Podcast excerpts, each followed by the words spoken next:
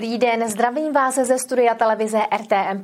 V dnešních zprávách budeme mluvit o revitalizaci parku u Severočeského muzea, o obnově železniční trati Stanvaldu do Kořenova a ukážeme vám také adventní městečko v Lomnici nad Popelkou.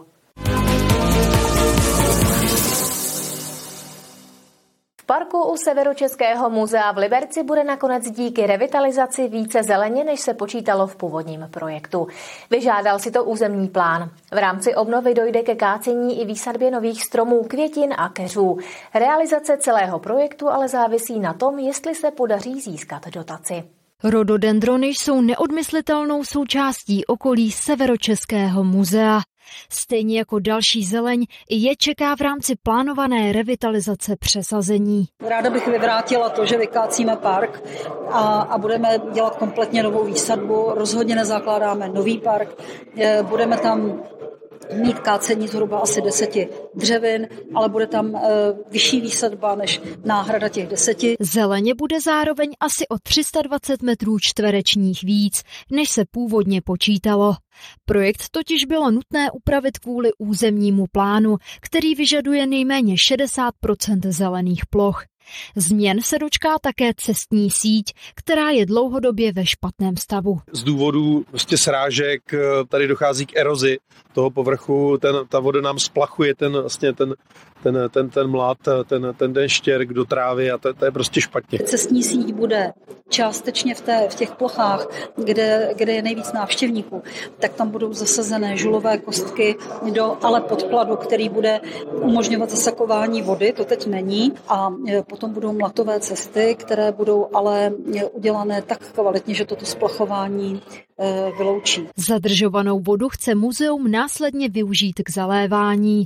Park bude v rámci revitalizace doplněn o mobiliář. Jednak při těch cestách, a, e, ale jednak vy, vy i sama si můžete vzít prostě deku a využít těch e, potom kvalitních trávníků, které e, budou zátěžově udělané tak, aby snesly pohyb lidí. Realizace projektu závisí na dotaci, kterou se kraj pokusí získat z programu IROP. Po dokončení revitalizace bude park sloužit také jako další expozice Severočeského muzea. Ukazovat bude rostliny, které byly pro areál lidových sadů na přelomu 19. a 20. století typické. Kateřina Třmínková, televize RTM+. Další zprávy jsou tu, tentokrát stručně. A začneme informací z České lípy. Řada přepážek městského úřadu v České Lípě zůstane do konce roku zavřená. Týká se to pracoviště řidičských oprávnění, evidence obyvatel a osobních dokladů, živnostenského úřadu nebo registru vozidel. Důvodem je stěhování. Už v minulém týdnu byl omezený provoz některých pracovišť úřadu. V nové budově v ulici u synagogy se úřad otevře v úterý 2. ledna. Z areálu nemocnice ve Friedlandu zmizí léta nevyužívaná kotelna. Demolice schátralé budovy, vyčištění prostoru a výsadba stromů a keřů na uvolněném místě výjdou podle odhadů zhruba na 9 milionů korun. Město na projekt získalo přes 5,5 milionů korun ze státního fondu podpory investic. Zbytek zaplatí ze svého rozpočtu. Po domácku vyrobený betlem v Liberci, který má soukromý majitel ve sklepě panelového domu, se stále rozrůstá. Dnes dosahuje délky 17 metrů. Za poslední rok se rozšířil asi o 4 metry. Nově v něm uvidíte důl z horníky, školu a pro betlém nezvykle i posilovnu s cvičícími sportovci.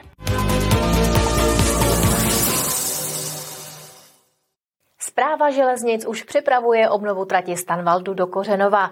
Na zakázku za zhruba 460 milionů korun nyní hledá zhotovitele. Dokud trati nebude opravena, je na ní zakázán provoz historických vlaků Zubačky. Nejstrmější železnice v Česku, která je kulturní památkou. Trať Stanvaldu do Kořenova už má ale nejlepší léta za sebou.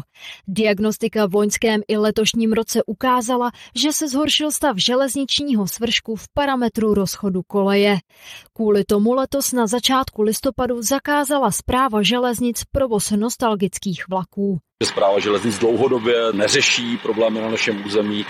Absolvovali jsme eh, velkou spoustu jednání a ty opravy se odkládají vlastně až do doby, než dojde k takovéhle fatální situaci, která v podstatě ohrožuje veřejnou dopravu. Zpráva železnic má pro obnovu úseku Tanval Kořenov již stavební povolení, které jsme získali letos a v této chvíli hledáme zhotovitele, který samotnou tu opravu eh, provede. Eh, ta by měla stát podle odhadů přibližně 460 milionů korun a podle těch předpokladů, které jsou nyní, tak by měla probíhat eh, během roku 2025. Podle náměstka hejtmana Jana Svitáka měla rekonstrukce trati do Kořenova proběhnout už před třemi lety.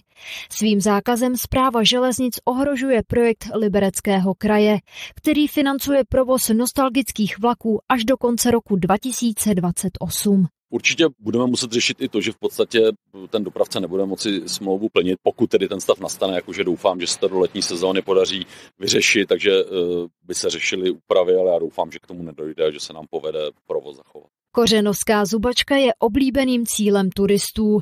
Letos vyjela motorová ozubnicová lokomotiva celkem osmkrát. Svezlo se jí okolo 16 tisíc cestujících. Kateřina Třmínková, televize RTM+. Je tu další rychlý přehled informací. Pokračujeme v Turnově. Za 50 milionů korun koupí Turnov malou vodní elektrárnu Skořalý mlín, která je mimo provoz. Dalších zhruba 25 milionů bude stát její následná modernizace a zprovoznění. Návratnost investice město odhaduje na 7 až 12 let. Vodní elektrárna by prý městu mohla pomoci zajistit energetickou bezpečnost a snížit náklady na energie. Jablonec nad Nisou žádá o dotaci z Národního plánu obnovy na další modernizaci veřejného osvětlení. Pro příští rok plánuje město dvě etapy, během kterých chce vyměnit 80% všech lamp za úsporné. V celém městě jich je 6,5 tisíce. O účasti na internetových aukcích na koupi nemovitostí budou v Liberci rozhodovat zkušebně jen radní města. Dosud k tomu potřebovali souhlas zastupitelstva. Náměstek primátora Adam Lenert to zdůvodňuje tím, že termíny pro přihlášení do e-aukcí bývají krátké a svolávat kvůli jedinému bodu zastupitele je nehospodárné.